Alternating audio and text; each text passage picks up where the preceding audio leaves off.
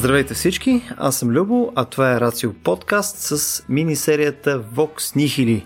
А, тук в Vox Nihili си говорим за серия теми свързани с етика, право, морални дилеми и наука. А днес е поредната ни, поредното ни епизод, че свързано с права. И съответно а, това е вече стигнахме до момента, в който ще си говорим за права и на животни. А, предишните някои епизода говорихме по права на растения, микроорганизми и прочее. Сега вече е време на, от моя гледна точка, сложното. А, сега, позволете ми, момчета, между другото тук съм с Стоян Ставро и с Никола Кереков, доктор Никола Кереков, естествено. А, позволете ми, момчета, само да, да ви хвърля следното нещо. Сега, а, ние до момента до момента сме говорили за права, прямо покрай растения, по серия различни начини. В смисъл, говорили сме за права от гледна точка на това а, колко са важни някои а, биоми или, или конкретни растения за хората, а, дали имат някаква способност а, за усещане и така нататък. Но от моя гледна точка, тук може би разговорът започва лека по лека да се променя. Вече тук имаме други индикатори, прямо като потенциален интелект. А, има следното нещо, което Питър Сингър, подозирам сте запознати с него, а, той засяга това, че може би самата идея да говорим за права при животните не е точно правилното нещо. Може би по-скоро трябва да целим някаква форма, някакво ниво на равнопоставеност между а, хора и животни, не дефинирано през права, а по-скоро някакво разбиране на база на а, това, че просто сме различен хардвер, но практически сме живи същества, нали, които също имат а, собствена стойност сами по себе си. Между другото, докато го казвам цялото това нещо, един паек се опитва в момента да ме накаца и направо ще поудея. Тук ще... Това е несериозно. А, как, както и да е. Животните атакуват. Човек направо ме съсипва този пак. Опитам се да го разкара, може би от около половин минута. Няма значение. Внимавай с правата. Та, предлагам да започнем все пак от там. А, така или че си говорим за права вече от а, няколко епизода, да видим всъщност какво имаме предвид под права и права за животни. Стояна, ако искаш ти като нашия адвокат с точка Ставро. Юрист, да, ю, юридическо лице, както казват много хора. Ю. А, което няма нищо общо нали, с лице, което разбира от право, но а, няма значение. Така или иначе си ме натоварил с тази функция а, ще се опитам така с няколко изречения да а, кажа какво всъщност се крие за тази икона на нашето съвреме правата. И това е инструмент, с който така много сериозно се борави, особено след Втората световна война той се смята, че един от основните инструменти е да, да спрем посегателството на държавата спрямо нейните граждани. И затова в някаква степен те ескалират и се бекъпват в международното пространство правата. Това са права на човека, нали? не на гражданина. Тоест, те са отвъд държавата. Така че на правата като концепция се залага изключително много, именно с оглед ограничаването на своеволието на държавата, която е монополиста на власт и принуда нали, в нашите общества. Но когато говорим за права на човека, всъщност, разбира се, виждаме един антропоцентризъм още веднага след като свършва думичката права и започва на човека. Нали, това са права, които се притежават от човека. Именно този е контекста, в който ние даваме дефиниция за права. Как бихме могли съвсем накратко да ги опишем? Това са някакви възможности, които се гарантират от закона, от правото. Тоест аз имам възможност да речем да се движа свободно в пространството. Ние имам право на живот. Имам право, значи, в този смисъл да съществувам биологично такъв какъвто съм. Нали? И най-ред други права. Социално осигуряване, какви ли не, те са подредени в различни поколения и прочее и прочее. Ние не се интересуваме толкова от правата на човека в момента, тъй като това е изключително така разработена територия и наистина е изключително. Нашата конституция, ако започнем да я четем, всъщност една от основните глави основни права, нали ще видите как ги подрежда и това наистина е нещо, което е така много ясно. Като че ли, макар че непрекъснато се раждат нови права всъщност. Но когато прехвърлим тази идея за някаква възможност, която е гарантирана от закона, не на човека, а вече на други живи същества, а, наистина, тя става много трудна за обосноваване и всъщност някой може съвсем основателно да попита какво означава права на животните всъщност. Нали. На човека разбираме, обаче на животните нали, това е един нов контекст, който преминава нали, тази идея за гарантиране на опрени възможности от държавата, в който като че ли правата не са се доказали, те не са наистина опитомени като инструмент. Кой ограничаваме, защо ограничаваме? Ако правата на човека ограничават по-скоро държавата, като разбира се, те имат някакво значение в отношенията между отделните хора, то правата на животните по-скоро не се противоставят толкова на държавата, колкото на хората. Тоест това е някаква антитеза, контрапункт на правата на човека. Ние искаме всъщност да създадем задължение на човека, за да може той да поеме определен ангажимент или да се въздържа най-малкото към а, другите живи същества, животните, за да а, не ги уврежда и те да могат по някакъв начин да съществуват в благоденствие, да наречем, или свободно. А, така че правата, нали, като концепция, която пренасяме от хората към животните, търпи една много сериозна трансформация. Модификация, която всъщност поставя под съмнение изобщо дали могат да преживеят правата, като това е което и ти каза в някаква степен, а, дали могат да преживеят на територията на животните. И все пак, нали, когато говорим за права, ние ще разбираме възможности, които са гарантирани от нашето човешкото право, разбира се, не от правото на живот, защото те няма такова право и няма как да Правото гарантираме на една страна.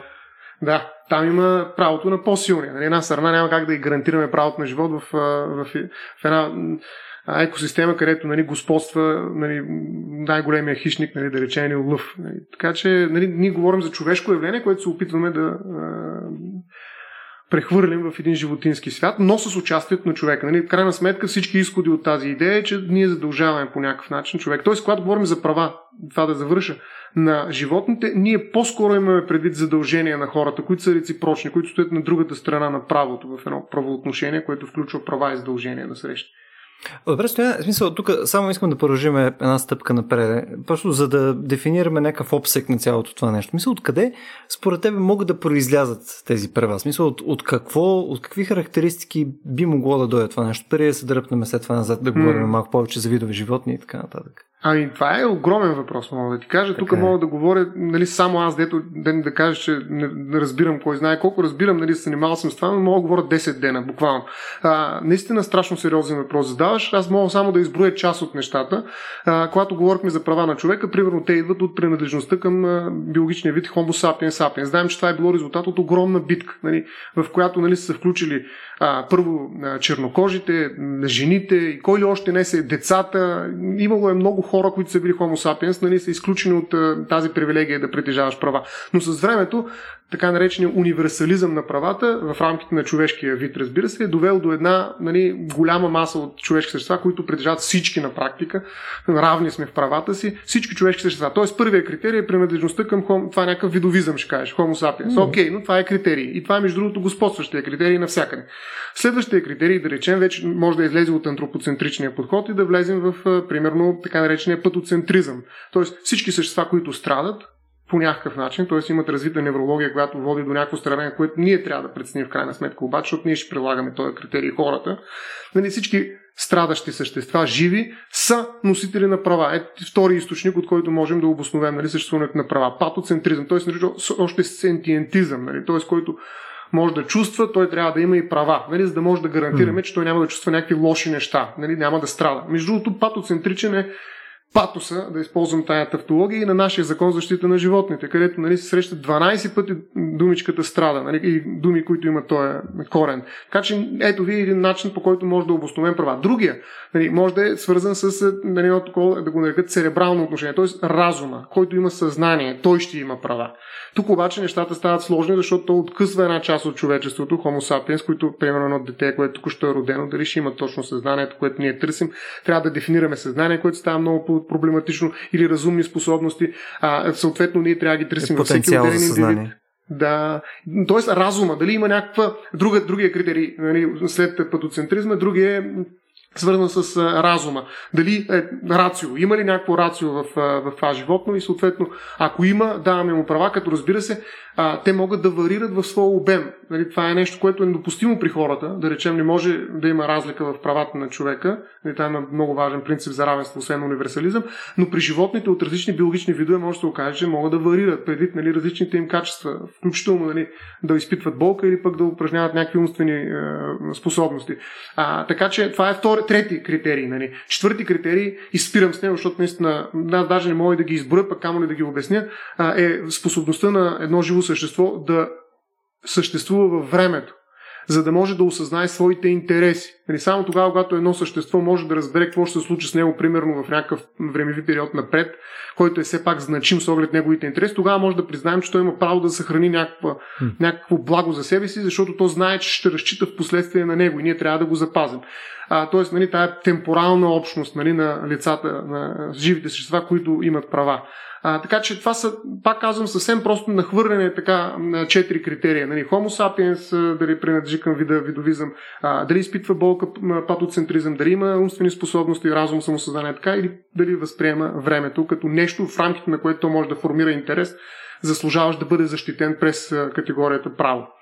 Това ми хареса, между последното горе-долу значи, че ако живееш за мига, нямаш права, което е прекрасно. Да. Аз, бих искал, аз бих искал да добавя нещо към тезата на Ставро за, за видовата принадлежност, с което всъщност да дефинираме факта колко различни са правата прилагани за животни спрямо тези, които прилагаме помежду си. Всъщност видовата принадлежност ни дава м- а, това, което, как да го наречеме, като някаква форма на а, конфуцианство, някаква форма на, на емпатия, при която основната теза, основната идея на правата е, че това, което ти даваш на другия, ти можеш почти автоматично да го очакваш да ти го даде и на теб.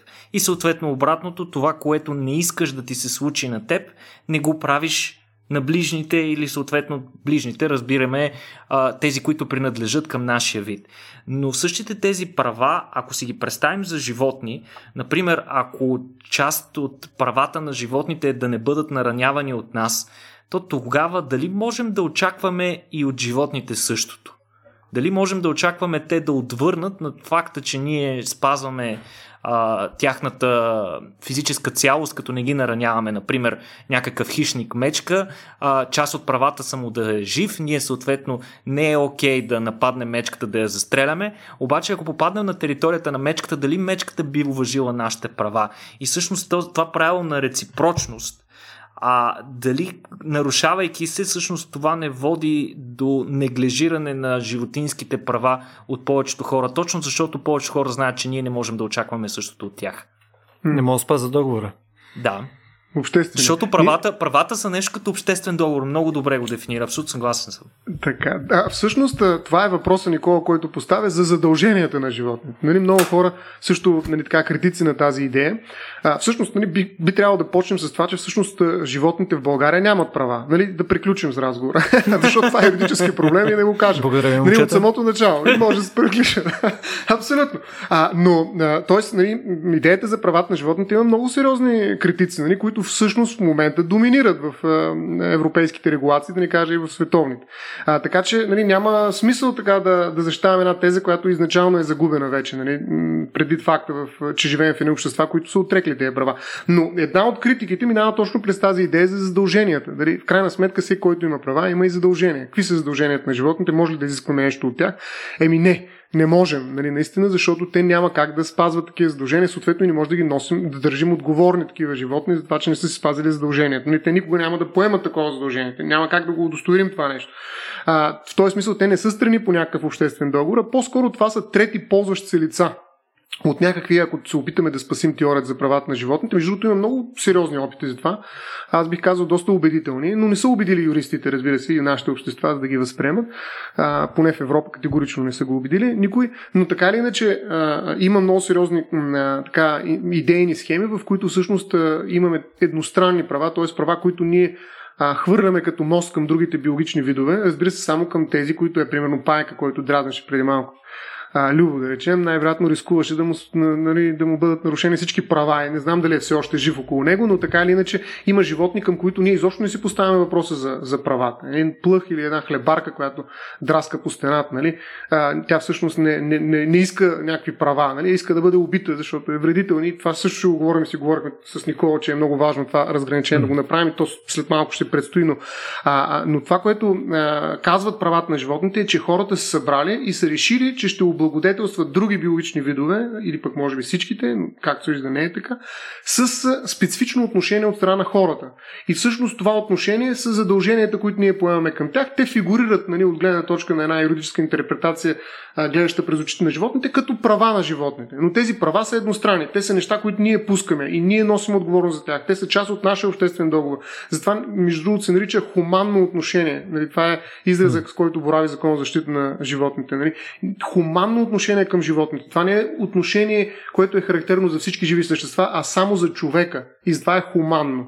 Така, но, че... но тези, но тези извинявай, да. ще съм но, но тези нали, в кавички права в този случай по-скоро минават през призмата, че това е а, неприемливо поведение за хора, отколкото че това е нещо, което е вреда за животните или грешно те разбирам? Точно така. Значи това е неприемливо от страна на едно а, морално същество, каквото е човека и той знае, че не трябва да се причинява страдания. Това го знае в рамките на собствения си вид, съответно може да го предположи и в рамките на други видове, които са достатъчно близки, за да направи тази аналогия човека. Вече зависи доколко ще му стигнат силите за тази аналогия, за да видим колко видове ще приобщи нали, към тази морална общност, която обаче е негова на човека. А, и в този смисъл наистина става въпрос за човешко, човешки ангажимент. А, това не означава, че а, всъщност няма обективни дарености, които подхранват нали, този ангажимент, но като морален и като юридически това е единствено и само ангажимент на човека. Това е безспорно. Нали, ако ние говорим за права на, на животните, това е човешка категория и съответно отношението към тях е хуманно. Няма друг вид, към който може да разпространим такова такова изискване и да го включим в нашата общност на морално задължение. Субекти по едни права на а, животните. Но защо трябва да са на животните? Нали, защо, защо е тази еквилибристика? Също има голямо смисъл в това нещо. Е, и ние, ако говорим в друг разговор за така наречените права на природата, които вече са екосистемни, т.е. това е примерно нали, биотоп на една река, целия има права и се представляват настойници и прочее. Ако го говорим, ще го говорим подробно за това нещо.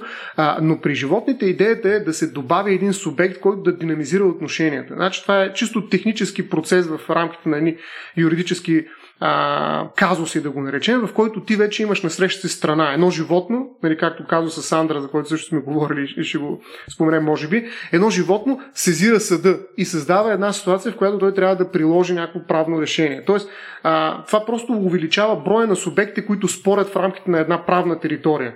И това динамизира правото по начин, по който го кара да се развива. И затова е добре да има повече. Както са юридическите лица. Примерно една търговска корпорация, тя е сама по себе си правен субект. Нали, какъв носител на субект е една, едно ООД? Нали, при условие, че на практика не съществува физически, няма никакъв биологичен живот, камо и физически, не само биологически. Да, то, бих поспорил специално за това нещо, но това е отделен подкаст, by the way. както кажеш. да. А, ако си говориме за происходът на, на отношенията ни към животните и, и до някаква степен а, асоциацията ни с тях, а, антропоморфизацията на животните, при която ние им даваме имена, отнасяме се с тях по подобен начин, по подобен на начина по който се отнасяме на другите представители на собствения ни вид, то при всички случаи животновътството като такова а, и опитомяването на различни животни със сигурност е изиграла съществена роля в това тези права да се развият и да са необходими. Аз не смятам, че рамката за правата на, на, на животните е нещо, което се е развило съвсем скоро. То със сигурност е било разписано като такова съвсем скоро, но аз съвсем лесно мога да си представя а, един скандал а, от преди 2000-3000 години, при който някой човек се сбива с друг, защото се отнася зле с кучето си, например. Да, това, това звучи изцяло, изцяло вероятно, да. Така че аз мисля, че тук трябва да направим една, едно разграничение между, между домашните животни, а, животните с които човек има пряк контакт, животните с които той избира да има пряк контакт и от който има пряка и директна полза, от дивите животни, които от една страна могат да играят ролята на негов конкурент, т.е. с тях той може да се конкурира, да ги а, а, захрана, те могат директно да му вредят, като му а, отнемат територия или храна, или пък могат просто да, може изобщо да не ги забелязва, да са ирелевант, така да се каже. Mm. Прави го това, между другото, разграничение правото, нали, когато говори не само за права, а за регулации, тъй като казахме вече, че то не говори за права. Особено българското имам преди българско законодателство. Даже аз бих ги разграничил на четири категории, всъщност в зависимост от близостта си до човека. Mm-hmm. А, бих ги нарекал на първо място животни вредители, наистина тези, които категорично са врагове. Това са лошите животни, които ние трябва да изтребим или най-малко да контролираме като популации. Там са трите Д на дезинфекция, дезинсекция, дератизация. Не трябва да ги изтребим, защото те ни пречат. Нали? Съответно, ние а, сме в някаква форма на война с тях. Не случайно, между другото, и тази ключова книга на Рейчел Карсън от 62 година, сигурен съм, че знаете, Смълчана пролет, mm-hmm. говори за химизацията, нали, как всъщност водим война ето, между другото, химичната война не може никога да бъде спечелена и всичко живо на Земята попада под нейния кръстосен огън. Това е част от нейната книга с мълчана пролет, преведена на български язик. Тоест, ние водим една непрекъсната борба, наистина, в която всъщност се връща срещу нас след това, защото пълним природата с едни химии, вещества, които всъщност никога не са били а, в досек с биологичната материя. Нали, изваждаме неща, които ги е нямало в природата, но това са вредителите. Това е, как да кажа, абсолютният враг, който нали, стои от среща, срещу нас и ние няма как да му признаем права, освен нали, някакви права на вида, оглед биоразнообразие, запазва нещо, което сме си говорили за вирусите. Нали. А, така че тези вредители са в най-далечния край. След това идват дивите животни, които също могат дори вътре в себе си да се разделят на такива, които просто са диви, може да ги гледаме и да им се радваме, и такива, които ни заплашват като хищници. Нали. А, в някаква степен и паразитите са хищници, нали, и то много умели хищници, които влизат в тебе и нали, живеят от твоя живот, а не от смъртта ти, за разлика от другите хищници, които те изяждат. А, така че в самите диви животни също може да разграничим такива, които са просто естествено съществуващи, свободно, между другото, както ги дефинира закона. Нали, това свободно движещи се, освободени в някаква степен от въздействието на човека и такива, които застрашават човека. Но в по-голямата си част тези хищници, които са застрашавали човека, вече са изтребени, защото са били достатъчно на неговия ръст, така да се каже, или по-големи и те са били разпознати. Остават патогените, които са на микрониво и ние си говорихме за тях. Нали, те са сега опасните, защото някакси излизаха под линията на, на, на, на мерника на ловеца човек. Нали? И поради тази причина все още те са опасно, за, за разлика от хищниците. Аз не виждам на практика хищници, които могат по някакъв начин да конкурират човечество в момента. Тая игра свърши а, лова е само някаква атракция по-скоро и така въпрос на свободно време от страна на човека. Така че дивите животни на практика са извън вредителите, са по-скоро декорация в момента природна. А, но и ги има и трябва да ги запазим. Аз мятам, че е много важно да се борим за съществуването на диви животни. След това третата стъпка, нали, животни вредители, диви животни, бих нарекал селско-стопански живот. Това са животните, за които може би Никола казва, а, или може би не, че ще съхранявам и ще пазя, нали, като вещи, на които аз държа много. Дори нали, някак съм инвестирал емоционално в тези вещи. И всъщност селстопанските животни са тези, които са вече съюзници. Нали, това са хора, това са живи същества, с които човек работи заедно, за да произвежда за себе си, разбира се, не само за тях и не основно за тях, някакви продукти. А, и селстопанските животни се защитават много. Те са много, те са опитомените на практика и те са тези животни, които носят повечето от зоонозите в исторически план. Нали. А, това опитомяване, освен че създава една близост с определен тип животни между човека и нали, другите видове, е, е създало и пренос, включително с генетични мутации на различни заболявания. Нали, има много интересни проучвания, четирите вълни, смята се, че сега е четвърт а, на, на такъв пренос на зоонози. Но така или иначе, селстопанските животни са третата, която обаче е засил към четвъртата, забележете към домашните животни или така наречените компаньони. Това е също много любопитно, даже начинът, който ги наричаме. Нали, животни компаньони. Има дефиниция за това, между другото, но а, по-интересното представлява това, че а, те не могат да бъдат а, обект на принудително изпълнение. Има един специален списък на вещи за обикновено употребление на длъжника, и на неговото семейство, върху които не могат да се, върху които не може да се насочи принудително изпълнение. Това са така наречените несеквестируеми вещи или имущество на длъжника. И вие може да ви вземат всичко останало вашите кредитори, гадните капиталисти, но няма да могат да ви вземат домашните любимци. Представете си колко кучето важно. не могат да ви го вземат. Не могат. Бе, да. но могат да ти вземат двете крави. Защото могат. те... Ха! Да. Да. Ребето Костяне, позволи ми само, само секунда да вметна нещо. Да. Сега, а, това беше много полезно накрая, което споменахме, нали, че всъщност в крайна сметка то се третира като имущество, защото нали, те са важни за нас, нали, било то компаньони, било то партньори в изграждане на нещо, ферма mm. или там, няма значение. В крайна сметка обаче тяхната важност проистича от това, че те, те са наша собственост. По същия начин, по който да кажем, лаптопа ми е важен на мене, то е също и животното е важно а, нали, в, рамките на, в рамките на някакви такива отношения. Е, тоест, не, отново има някаква фундаментална разлика между това по какъв начин се третират. Нали? Mm. Отново не е, не е нещо, което проистича от тях, а от нас. Да, да, да ти прочита само за животните компаньони, защото те са най-близко. Ето дефиницията, точка 9 от параграф 1 от, на допълнител. Вижте как ги дефинира закона и ще продължа с въпросите. Животни, които се отглеждат в домакинството или от интерес към животното. Значи, интереса от, към животното. Това не е вещ, която ти притежаваш, затова е извадено mm. извън секвестируемото имущество. А, или от интерес към животното, доколкото става въпрос за домашни животни или опитометни животни от раздел месоядни, гризачи, зайцеподобни, папагалови, чинкови, гълъбови и животни от клас риби. Нали, това са единствените компаньони.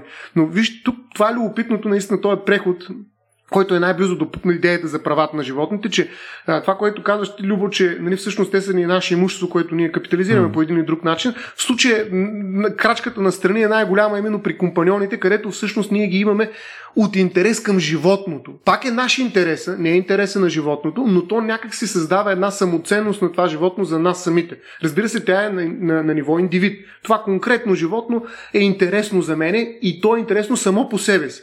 И това го превръща в нещо, около което нали, всъщност ние можем да прикрепим някакви права, след като то нали, е интересно само по себе си, самостойно. Ето ти е друг центризъм, който не е антропоцентризъм. А защо по дяволите нямаше главоноги в този списък? В смисъл какво се случва там? Що хората не харесват октоподи? Хо... И, и предполагам, че има хора, които гледат а, октоподи от интерес към животното. Сигурно. Са ужасно интересни. Да. да, абсолютно. Те, той е може би защитен вид, тъй като има някои ограничения, но да, има пропуск. Аз съм сигурен, че той, който е писал закона, всъщност не е разполагал с една таблица а, и ясна представа нали, всъщност към какви неща имат интерес. Но определено има някакво изключване. Да? Съгласен съм и даже Никола може да ни каже много неща тук, нали, всъщност дали месоядни гризачи, зайцеподобни, папагалови, чинкови, гълъбови риби са всъщност те, които трябва да бъдат най-близко до нас, нали, до сърцето ни. Точно така, това е перфектният момент, между другото, Никола малко да ни вкара вече в детайлите на различните видове животни, тъй като и тук позволете ми само да вкарам една, една бележка. А, някакси в момента, в който имаме това а, понятие шапка животни, нали, под него почва да влиза всичко. Е, започва някакси да случва някаква абстракция и съответно ние, когато кажем, че има растения, животни, хора, и с цяло игнорирам гъбите, нали, а, това как значи, че имаме някакъв огромен blind spot за потенциалните разлики между тях. Никола, тук ще ми е интересно ти да ми кажеш нали, по какъв начин те се различават и какво може да излечеме, може би, от видовете, като някаква интуиция за как се справяме с техните права. Ами, според мен тук отново трябва да се върнем до някаква степен на разделението на домашни и диви животни, защото според мен необходимостта от правата на животните за мен лично а, е станала необходима и е, и е била въведена точно поради факта, че ние сме имали много голям и активен контакт с тези животни, тези, които ние сме последствие сме опитомили, сме започнали да черпим ресурси за това. А, до голяма степен тези права на животните, те са най-приложими за тези животни, които ние гледаме гледаме, с които имаме непрекъснато контакт. И съответно еволюцията на тези права а, е от пряко отражение на това как а, с течение на епохите се променя начина по който те биват отглеждани.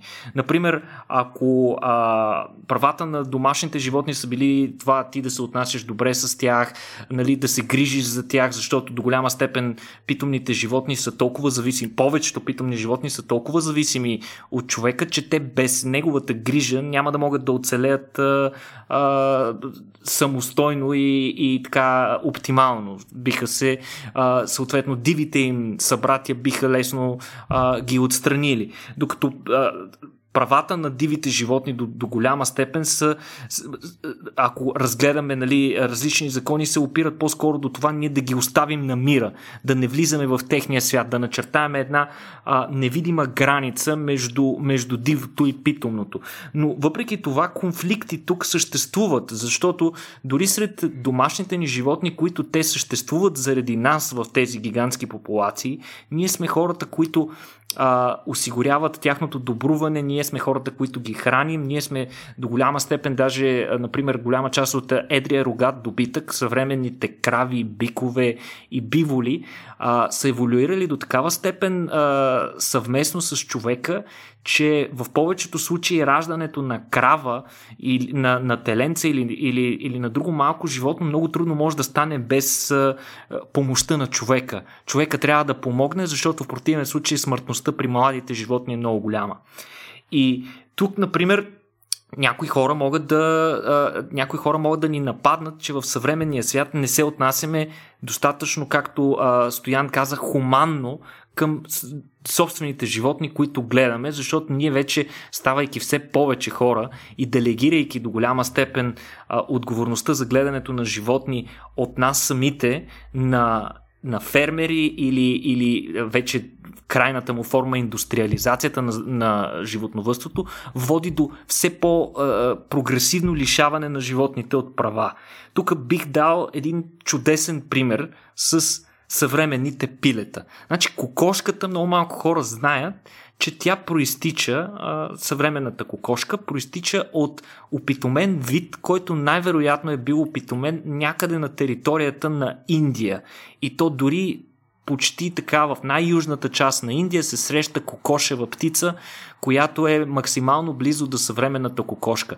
Такива кокошеви птици има и навсякъде по света, в смисъл нейни събратия или близкородствени видове, но в крайна сметка всички кокошки по света могат да бъдат проследени до тази птица в Индия, което означава, че при преселенията на народите хората си, си са се пренасяли заедно с животните си, които в продължение на хиляди години са опитомявали и те в крайна сметка са станали а, питомни. Какво е характерното за кокошката? Нали? Всички знаят, че тя не може да лети много добре, затова пък се храни а, много бързо, надава много бързо. С течение на времето, между другото, много интересен факт е, че при повечето видове кокошки е отпаднал един ген, който е регулирал апетита на кокошката.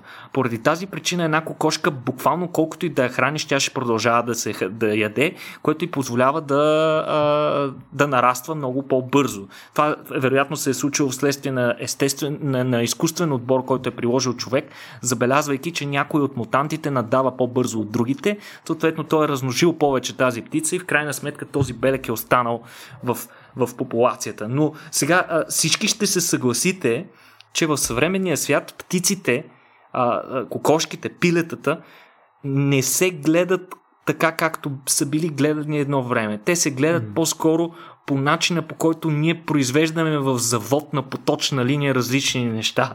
До такава степен, че а, дори някои а, учени са си позволили да определят епохата, в която живеем в момента, не като антропоцен, ами като епохата на пилето.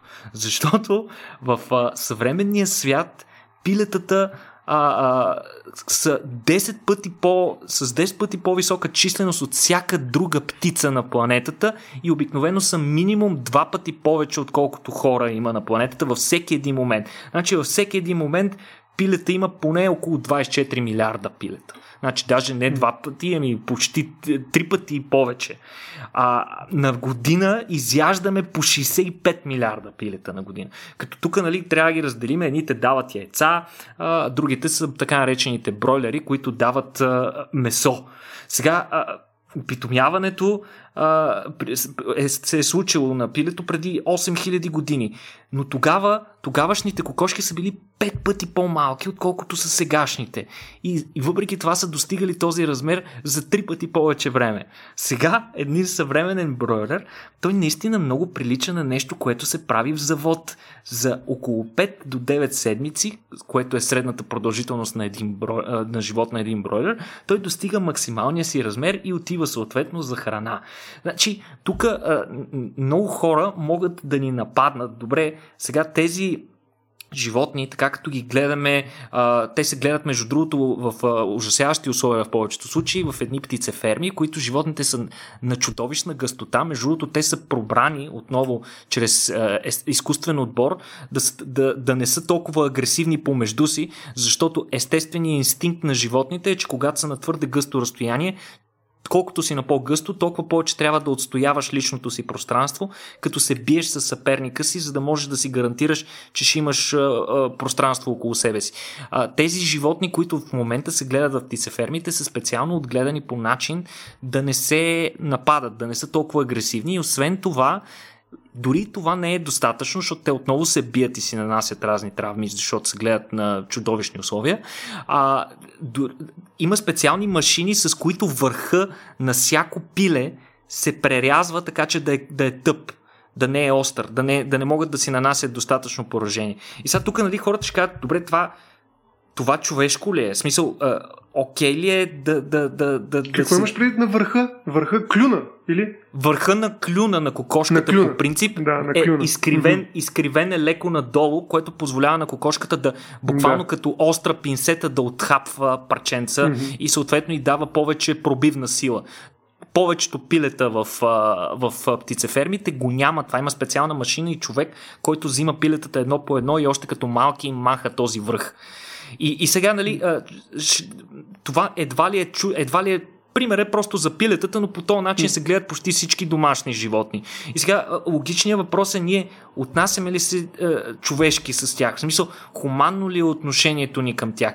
Добре, а, наистина пилетата плащат много сериозна цена за това, че а, са се превърнали в такава, в, в такава доминантна а, форма на живот в момент. Но пък наистина техният успех е безпредседентен. В смисъл, никоя друга форма на живот не може да си гарантира такова разпространение и да си гарантира, че дори след 100, след 100 години те ще продължават да бъдат живи. Защото с темпа, с който изчезват сегашните видове, а, пилетата могат със сигурност да заявят, да, нас ще ни има след 100 години, макар че повечето птици не могат да кажат това нещо. Така че Това е тук такъв аз мисля... доста геноцентричен поглед, нали, съответно, че Абсолютно. гените, които са в пилицата, са безсмъртни. Абсолютно. Всъщност пилетата, лишавайки се до голяма степен от, нека го кажем, елементарните си а, м, права на жив организъм, а, с, лишавайки се от част от тези права, права, те всъщност са си гарантирали огромен еволюционен успех. Навсякъде по света Как- има пилета. Като роби обаче.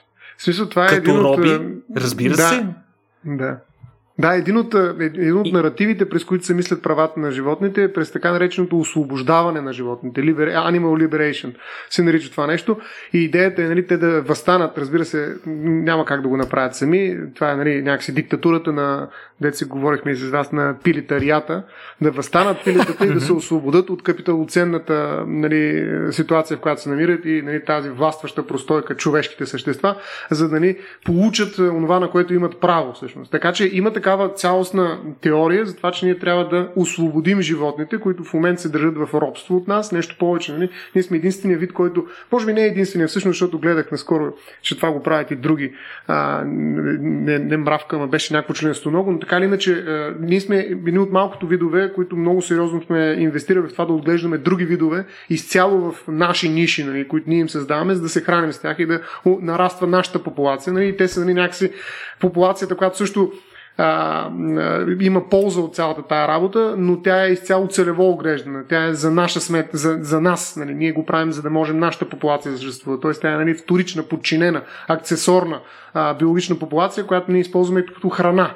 А, но това отношение нали, към а, животните като към просто вещи а, поставя именно въпроса за това, дайте да видим какви са разликите между живите животни, които имат една неврология, която ги прави страдащи същества и останалите предмети, да речем болчета. Това, което каза Никола, е много правилно. Нали, В смисъл, това е конвейер, на който може да, създа, да създаваме, да речем, айфони и друг конвейер, на който правим бройлери. Има ли разлика между тези два конвейера или трябва ли да правим такава разлика и съответно да, да, да подхождаме по различен начин? И между другото, може би точно тук е момента да дам тази дефиниция нали, за нехуманно и хуманно отношение съответно, за да видим дали това нещо се вмества в този пример, който даде а, Никола.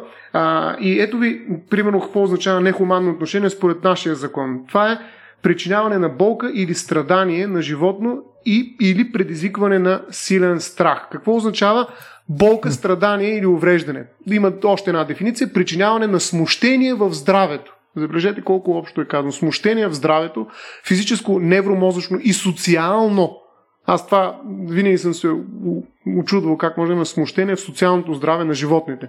Това изключва причиняване на, това включва причиняването на болест, травма и физиологичен и невромозъчен дискомфорт в момента на използване на животното или в последствие. Например, след инжектиране на карциногени. А, значи, аз ако смятам, че ако чета правилно това а, определение за болка, страдание и увреждане, смятам, че то е изключително широко. А, разбира се, то не се прилага в този широк вид, в който може да бъде прочетено на практика и а, идеята за свободните, щастливи кокошки, които раждат едни много по-добри в своето съдържание за хората, разбира се, яйца, е по-скоро търговски трик, нали, марка, отколкото на практика юридически стандарт, който е введен от нашия закон за защита на животните. Но, въпреки това, идеята за нехуманното отношение, което е забранено, всяка проява на нехуманно отношение към животните е забранена, а, включва една много широка дефиниция. Виждате, създаване на физиологичен или невромозъчен дискомфорт, смущение в социалното здраве на животните. А, а какво е, ако не от, от, отрязването на клюна и набъчкването на, на, на животни на едно място, нали, извън тяхните социални норми, да речем, на социална дистанция, както е модерно в момента. Но има и още едно понятие, което ще кажа и ще върна разговора към а, Никола. А, забранява се не само нехуманното отношение, но също така и проявата на жестокост към животните. Жестокостта не е дефинирана като общо понятие, няма обща дефиниция, има изброени конкретни случаи. Те са много, а, но преди това, което чухме, може би ще спомена само някои от тях. 23 са точките, които нали, изброяват различни видове жестоко отношение. Примерно, полагане на физическо натоварване на, болки, на болни, наранени или стресирани животни. Пълно или частично ампутиране на части, заради клюна, питах специално, нали, от тялото или отстраняване на органи на животните, подковаване на копитни животни с вредни подкови, отстраняване на ногти, зъби и гласни връзки. И тук, нали, 23, защото е просто е така, ще 23, сексуално малтретиране на животни и прочее. Тоест, а, а, има, да, да знаят, а, има конкретни прояви на жестокост, които са изброени в закона и се смятат за недопустими. Никой човек не трябва да ги прави независимо дали това са животни нали, домашни или селско-стопански. Разбира се, това няма как да се, да се прилага за една хлебарка или за пайка а, в някаква степен тук трябва мълчаливо да изключим една голяма част от животните, заради което направихме съвсем правилно това разграничение между вредители, диви, домашни, на селско-стопански и съответно домашни любимци. А, но така или иначе е ясно, че в една общност, в която ние сме приобщили животните като нашите съюзници, т.е. наши роби, ще кажат те, а, ние сме ограничили определени действия спрямо тях, през тези две понятия, които са според мен изключително широки по българско законодателство. Прояви на нехуманно отношение и прояви на жестокост. Ако ние четем закона, бихме могли да забраним страшно много неща в момента в България по отношение на животните.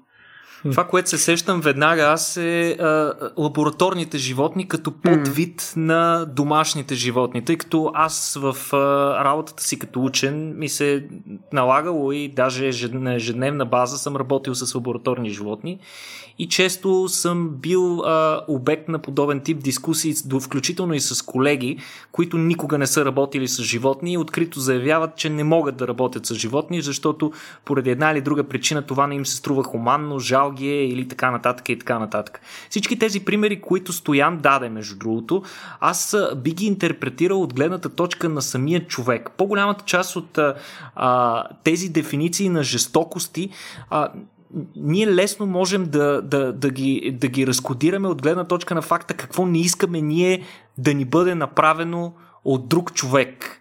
И всъщност ние директно прехвърляме това и на самите животни, смятайки, че тези прояви биха били възприяти по същия начин от самите тях и биха предизвикали абсолютно същата трагедия, страдание и така нататък. Но моята лична философия като всеки човек, който работи с животни активно, той трябва да има някакъв тип философия. Аз съм сигурен, че дори като отидем и си говорим с някой овчар, който прекарва целия си живот с животни, които в крайна сметка той се привързва към тях, но и трябва да ги заколи, а, човек трябва да има, да има необходимата морално-философска структура в главата си, за да може, за да може целе, целесъобразно да продължава да съществува без да се депресира от тези факти. И, например, при мен с лабораторните животни, това, което аз мятам за важно е точно това, което говорихме с, с пилетата. Наистина, а, нещата, които хората а, и учените правят с лабораторните животни, в някои аспекти могат да се приемат за жестоки. Но, ако приемем обратния аргумент, ако си го представим това животно в дивата природа, ние трябва веднага да разберем, че то неизбежно ще бъде подложено на дори още по-грандиозни жестокости. Ухапване от отровни змии, разкъсване от птици, а, а, пробождане на, на, ня, на някаква остра пръчка, падане от високо и така нататък. Това, което ние осигуряваме на нашите домашни животни е огромния комфорт на безопасната среда, в която те не могат да се наранят сами, в която те не са подложени на лов от различни хищници, т.е. нямат естествени врагове и още една грижа ключова грижа е премахната а, от а, живота им и това е търсенето на храна и вода. В смисъл, те дори не се налага да го мислят това. Това нещо те го имат още от малки. Освен това, нали, ние им осигуряваме и а, медицинска грижа, когато те боледуват, ние ги лекуваме. Така че а, домашните животни, в, в, в, за, да, за да се отърват от всички тези грижи, трябва да платят някаква цена. Тази цена те я плащат с живота си. До голяма степен ние самите а, ако се замислим малко по-дълбоко, плащаме също някаква цена да кажем, всеки път, когато се хващаме на работа, за да получим някакви, някакво възнаграждение, с което да го заменим за неща, които харесваме, ние пък жертваме личното си време, което е крайно количество, т.е. жертваме част от живота си за това. Така че животните, макар и да не, са, да не им е даден този избор нали, да го направят съзнателно, те получават, нали, има някаква натурална размяна, в която ние им осигуряваме условия, пък те ни дават нещо, или месо, или пък възможност възможност да експериментираме върху тях и така нататък. Но примерно при дивите животни, да кажем дивите животни, които ние използваме за храна и ресурси, там не е така. В смисъл, там ние само взимаме, нищо не даваме. Нали, типичен пример за това е лова.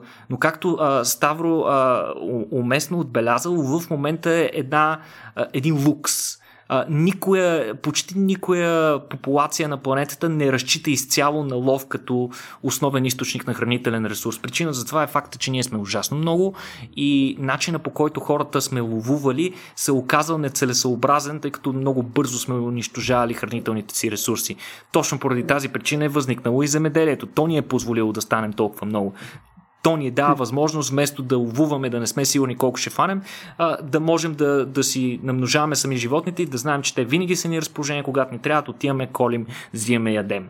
А, Добре, но... само, момчета, искате ли да дръпнем една идея само назад, тъй като нали, минахме много-много бързо през серия дълбоки въпроси, нали? Mm-hmm. А ми се ще само да оставяме за, може би, поне едно от 10 минути още върху въпроса, който е а, не, ти казваш, че примерно има, има някакъв а, обмен на блага срещу живот и така нататък, както е. Да, аз искам да взема отношение към това. После да, да кажи. А, смисъл, да. защото то е, нали, то, то е някакъв трейдов със сигурност. Е, и съответно, можем както да видим, че има някакви ползи за животните, така или иначе може да видим също, че пък индустриалното а, добиване на месо прямо пептиците, което ти описа нали, в целия му а, нали, тъмен ужас, съответно е а, някаква крайност, която по-скоро не искаме. Тоест, а, може, да, може да си представим евентуално вариант, в който това да е някаква среда. Можем ли да си представим, примерно, ако имахме а, индустриално добиване на месо, то да е под някаква форма, която все пак позволява да има качествено изживян живот, грубо казано. Тоест, ако си представим, примерно, че тези бройлери не живеят там по колко каза, 7 до 9 седмици, нещо е порядък, нали така? А, mm-hmm. Ако не е това, е примерно, си има един среден живот от хикс години, което е а, реалистичен за съответното животно, което ще е изключително по-скъпо вече за а, отглеждане със сигурност, но тогава пък а, съответно... Пенсионно-осигурителни права. Точно така.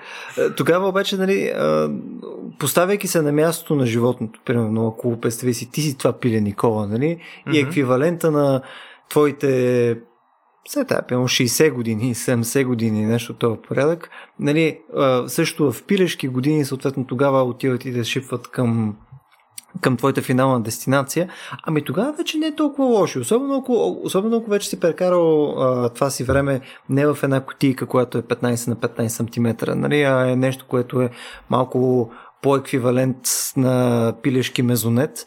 Нали, съответно, лека по лека твоето качество на живот ще се различава нали, вече от това, което е на тези пилета. Тоест, а, изведнъж вече започва твоя живот да има някаква стойност, а не някакъв низ от а, ужас, страх и болка.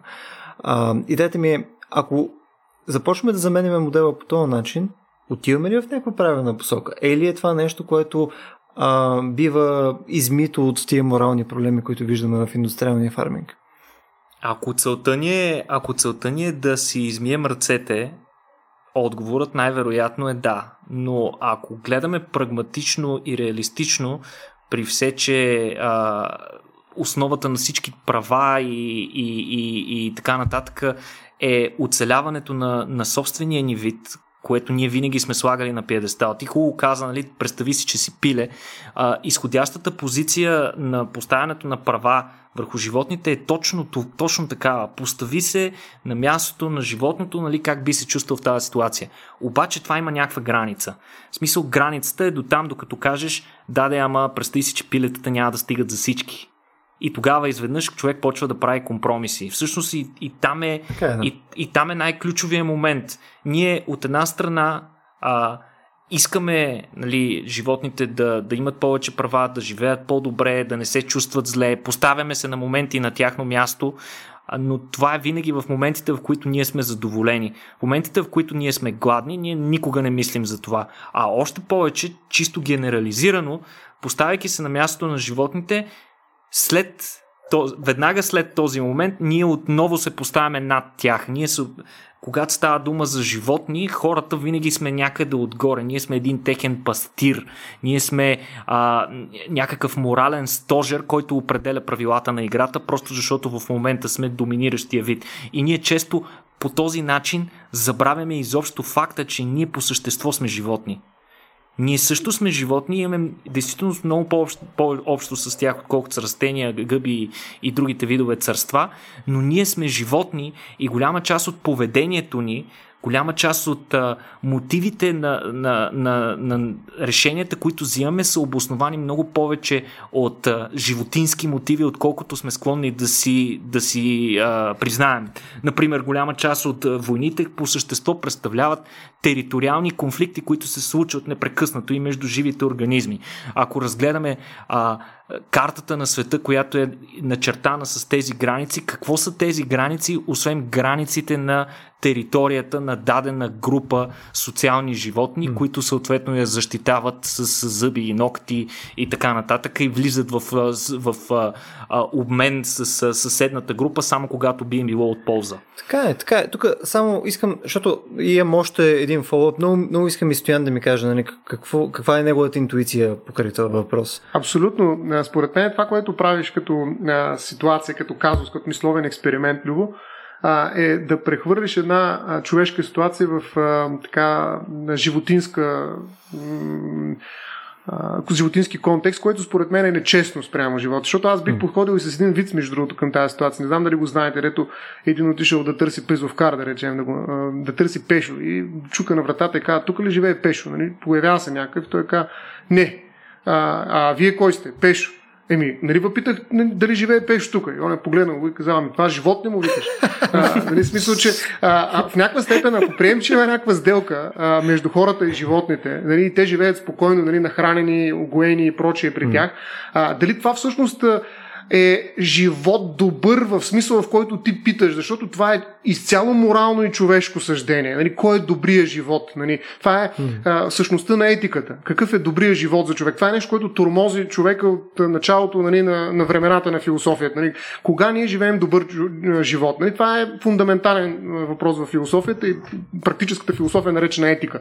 И в този смисъл а, ти го задаваш в контекста на пилетата. Дали, дали всъщност ако му осигурим ни колонии за пенсионирани пилета, дали те ще живеят добър живот? Това всъщност е а, невъзможен а, въпрос срямо тях. Разбираш ли смисъл? Това аз не би го задал, защото по-скоро би го задал като вид, нали, а, както за Пешо, нали, който не живее тук, защото това просто не е живот. А, от тази гледна точка а, а, не бих казал, че е възможно изобщо да се поставим в... А, и между Емилиан Станев има много хубава проза тук специално за това как се опитва, той има едни такива разкази, които са а, антилитературни, даже бих казал, и които показват нали, всъщност неспособността на човека да влезе в обувките, макар че точно защото нямат обувки животните.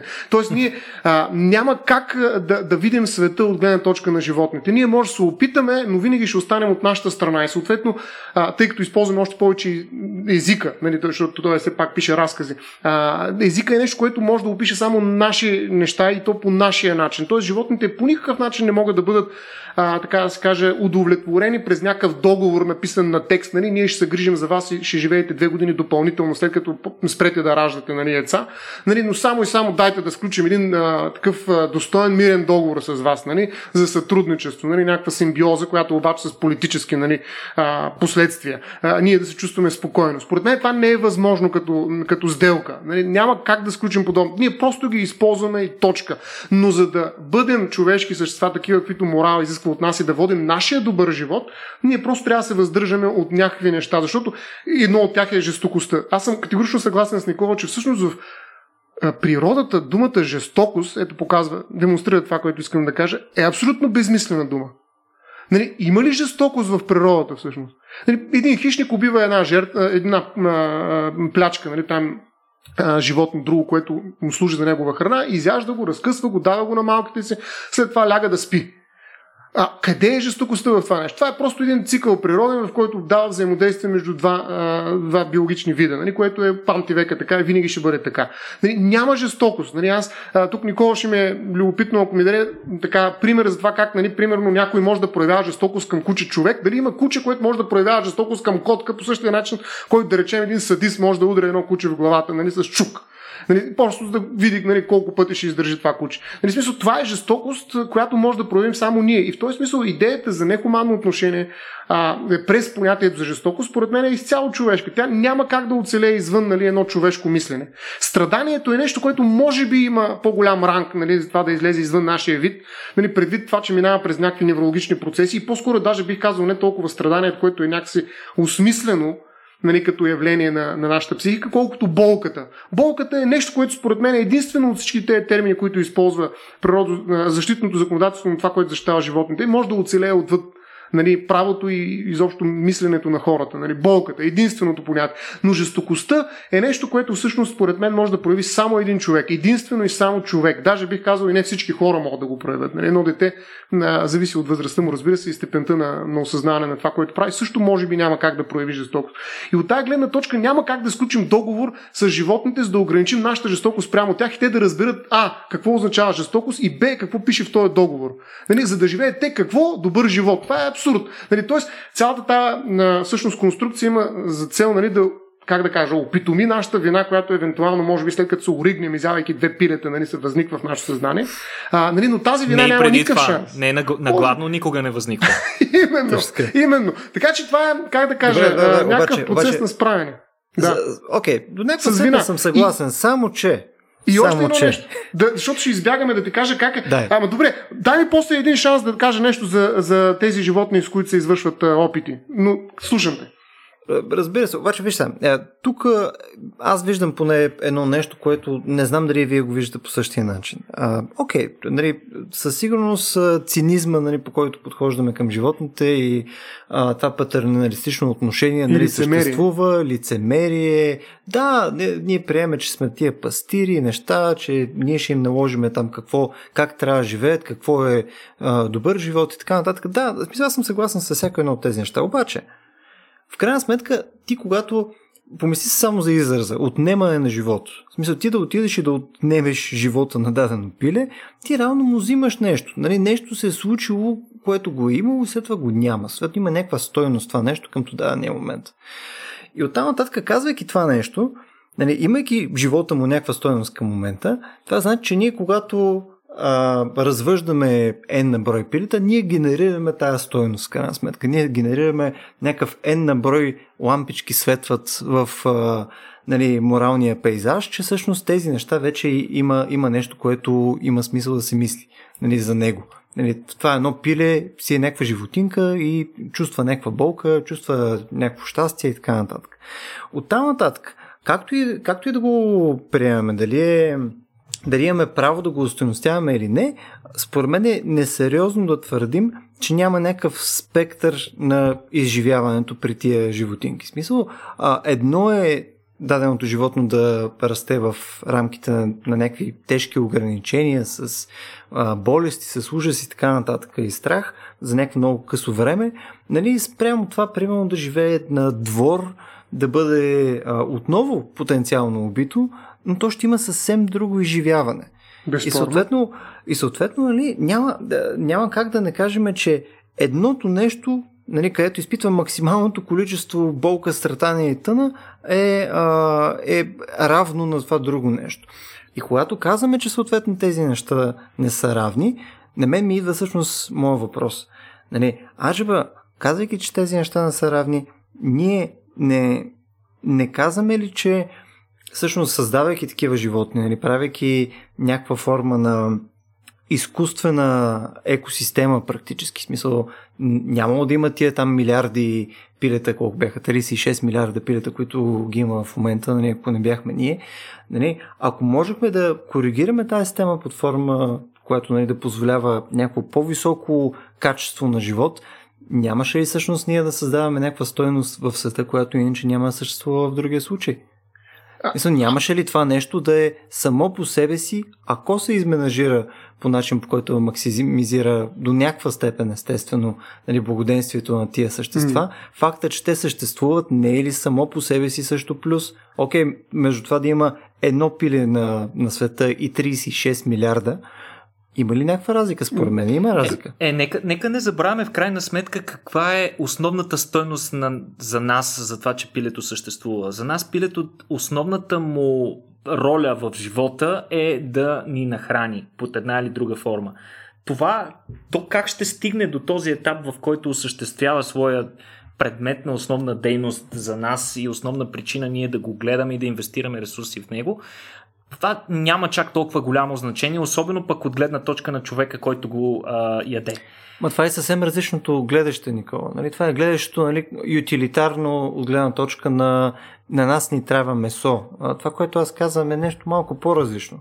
То е нали, от ако не гледаш само гледащото на човека, просто представи си, ти си абстрактен наблюдател, който няма интереси да се храни с пилета.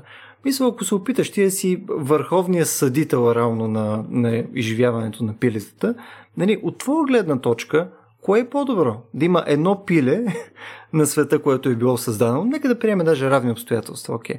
Едно пиле, което съществува на света или 30 милиарда пилета. Кое е по, по-добро, грубо казвам? В смисъл, кое, кое е по-предпочитаното нещо, което може да си представим? По-добро за кого обаче? Въпросът да, ти е, това е, доста, това е... а, доста опасен.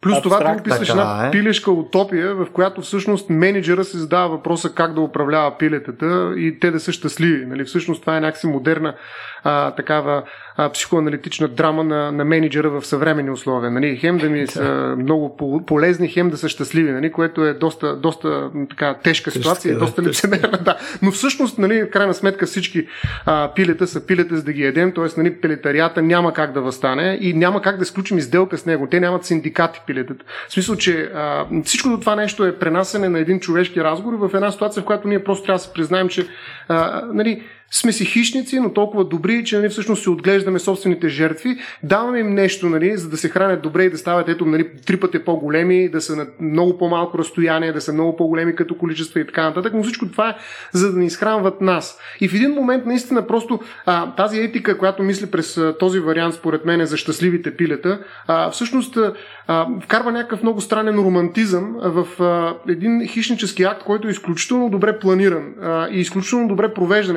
ефективно. Нали? В смисъл, броя на пилешките смърти, така да се каже, в рамките на коронавирус епидемията, примерно, а ако почнем да ги слагаме в една на табличка, ще се окажат ужасяващи, нали? но никой няма да ги проследи, нали? няма да, да обърне внимание. Но всъщност, нали, а, ние ще говорим за, за тяхното щастие. Нали? Смисъл, този разговор, според мен, е, а, не, не просто е, така как да кажа, неадекватен адекватен на ситуацията, в която се намират пилетата, а създава един мисловен експеримент, в който човека може да си мисли, че голямата работа, така да се каже, етично-морално, всъщност не е така. А въпросът е, ако трябва чисто утилитаристично да пресмятаме количествата щастие, съм съгласен. По-добре направи 35 милиарда пилета, да са щастливи по една минута и нали, това ще е 35 милиарда щастие. Макар че какво значи едно, едно пиле да е щастие, щастливо, но а, така.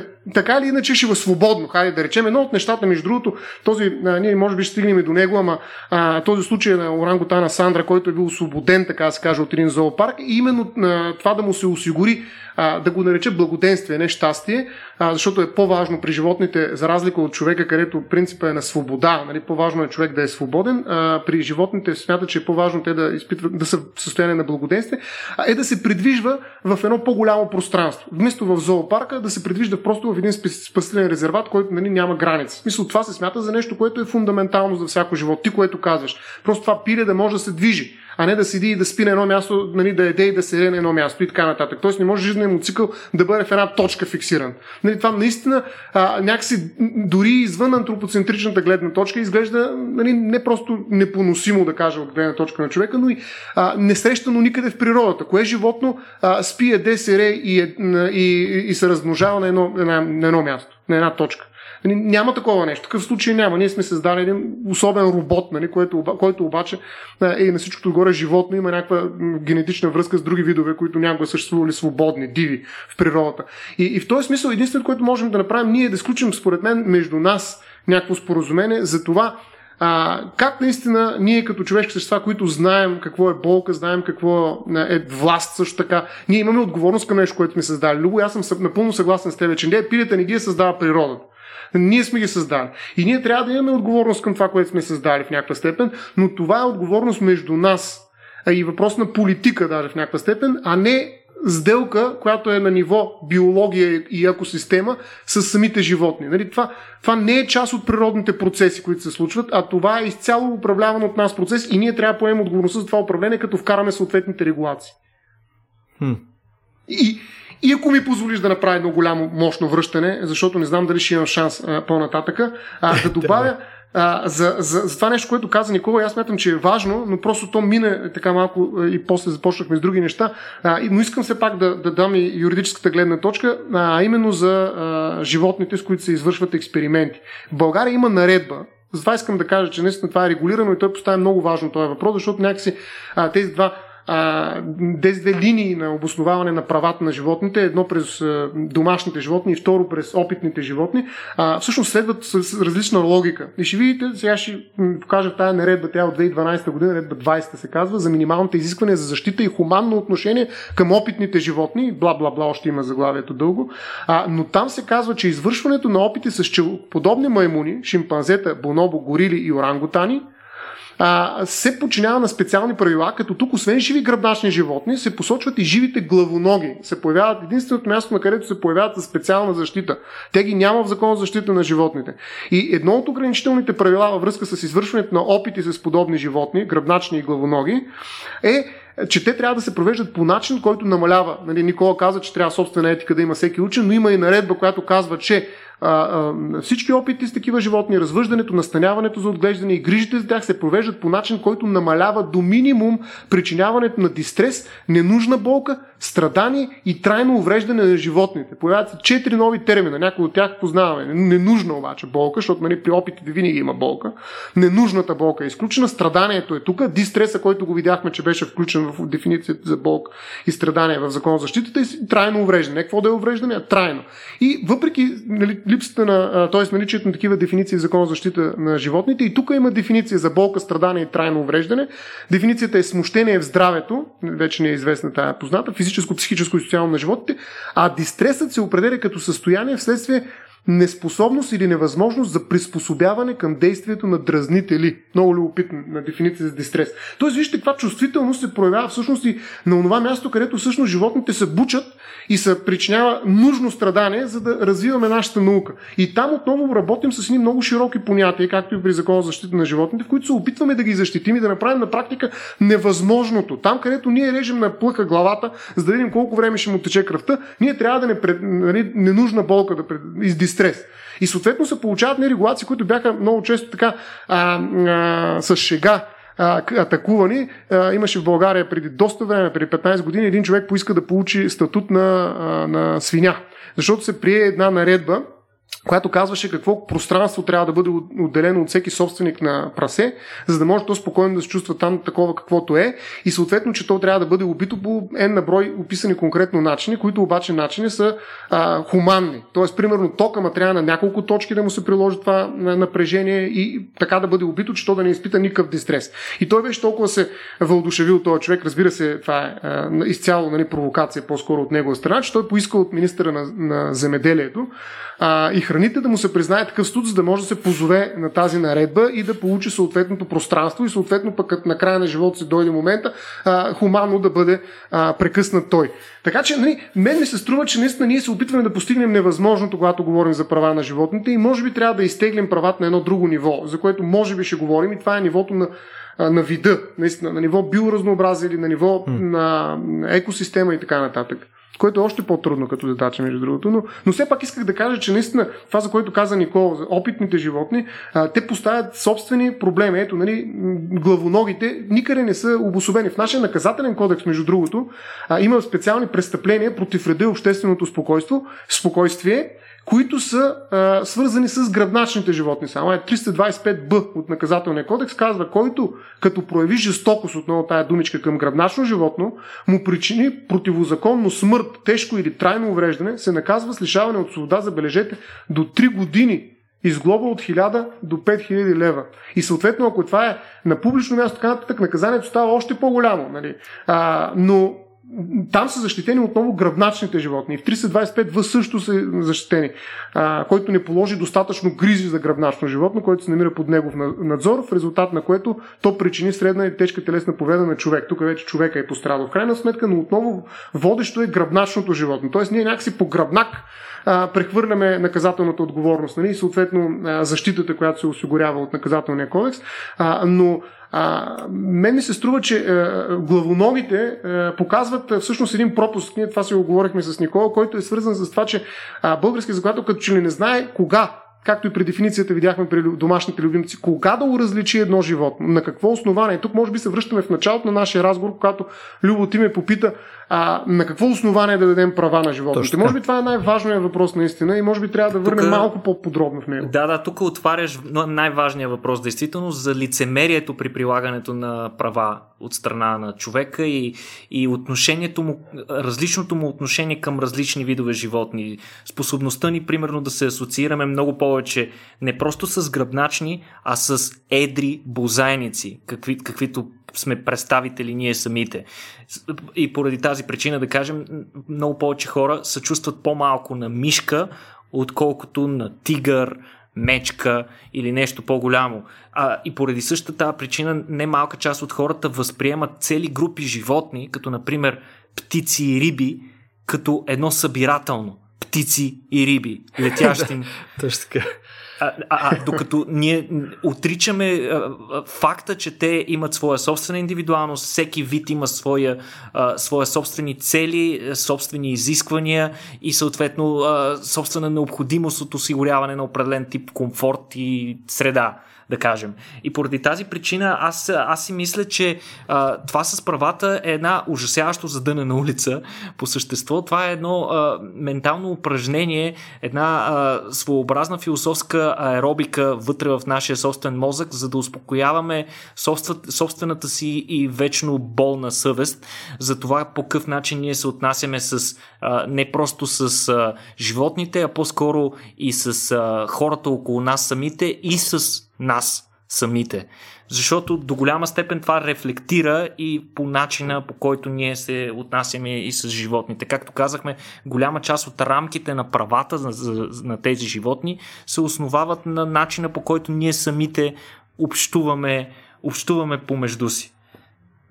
Не знам, аз може би, може би в момента съм по-скоро сам в това си мислене, но този подход ми е, мисъл, това, че всякакъв тип подхождане към този въпрос може да е единствено с цел оправдание на виновна съвест, според мен е само по себе си просто обезмисля разговора. Смисъл, няма как да имаме качествен разговор за това нещо, ако приемеме по дефолт, че ние сме а, имали сме original sin, съответно ние сме, ние сме по същество основната характеристика по същество при нас е, че сме хищници и съответно всичко от там нататък е оправдание. И съответно ние трябва да се чувстваме всеки път виновни, когато говорим за тази тема по начин, по който а, се съм... различава от това нещо. Аз съм и съответно... много, против, много против вината съм цялостно. Абсолютно тук не съм, тук съм по-скоро с теб.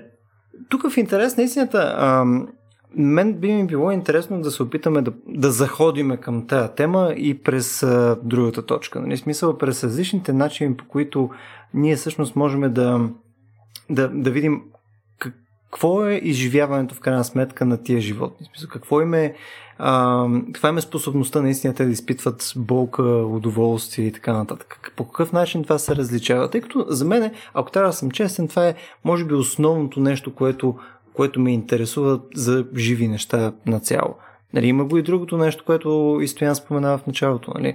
Какви са когнитивните им способности потенциално. А, тук само, че предложението ми, момчета, ще е, тъй като там подозирам Никола ще да се впусне в сериозни обяснения по различните видове животни и така нататък. Предлагам, тъй като минахме вече час и 15, а, да го отделим направо в още една втора част, тъй като там е, може би, даже по-дългата, по-дългата част от, от тази тема. Какво ще кажете да, да, да направим една пауза и да направим втора част? Окей. Okay. Това беше много тентатив окей. Okay. Добре, еми, нека, нека го направим по този начин. А, да заходим вече от малко по, може би, измериме неща до някаква степен и да видим къде ще ни доведе това нещо. Днеска бяхме а, като така а, изнесения център на хората, които се борят за права на животните по някакво интересно стечение на обстоятелствата и тримата бяхме на едно и също мнение. Така че нямам търпение на следващия път да бъдем на съвсем различни мнения. А, добре, еми от нас за първата част на права на животните беше това. А, очаквайте съвсем скоро и втора част. А, преди да приключим, искам да благодаря също на хората, които ни подкрепят в а, Patreon. А, това е едно от малкото неща, които в момента ни позволява да продължаваме да правим поне за нас интересно съдържание. Ако на вас ви харесва, ако се кефите на този тип а, а, теми, ако някои от другите ни събития, които са за популярна наука и прочее ви харесва също, Patreon е един от начините, по които може да ни подкрепите и до следващия път.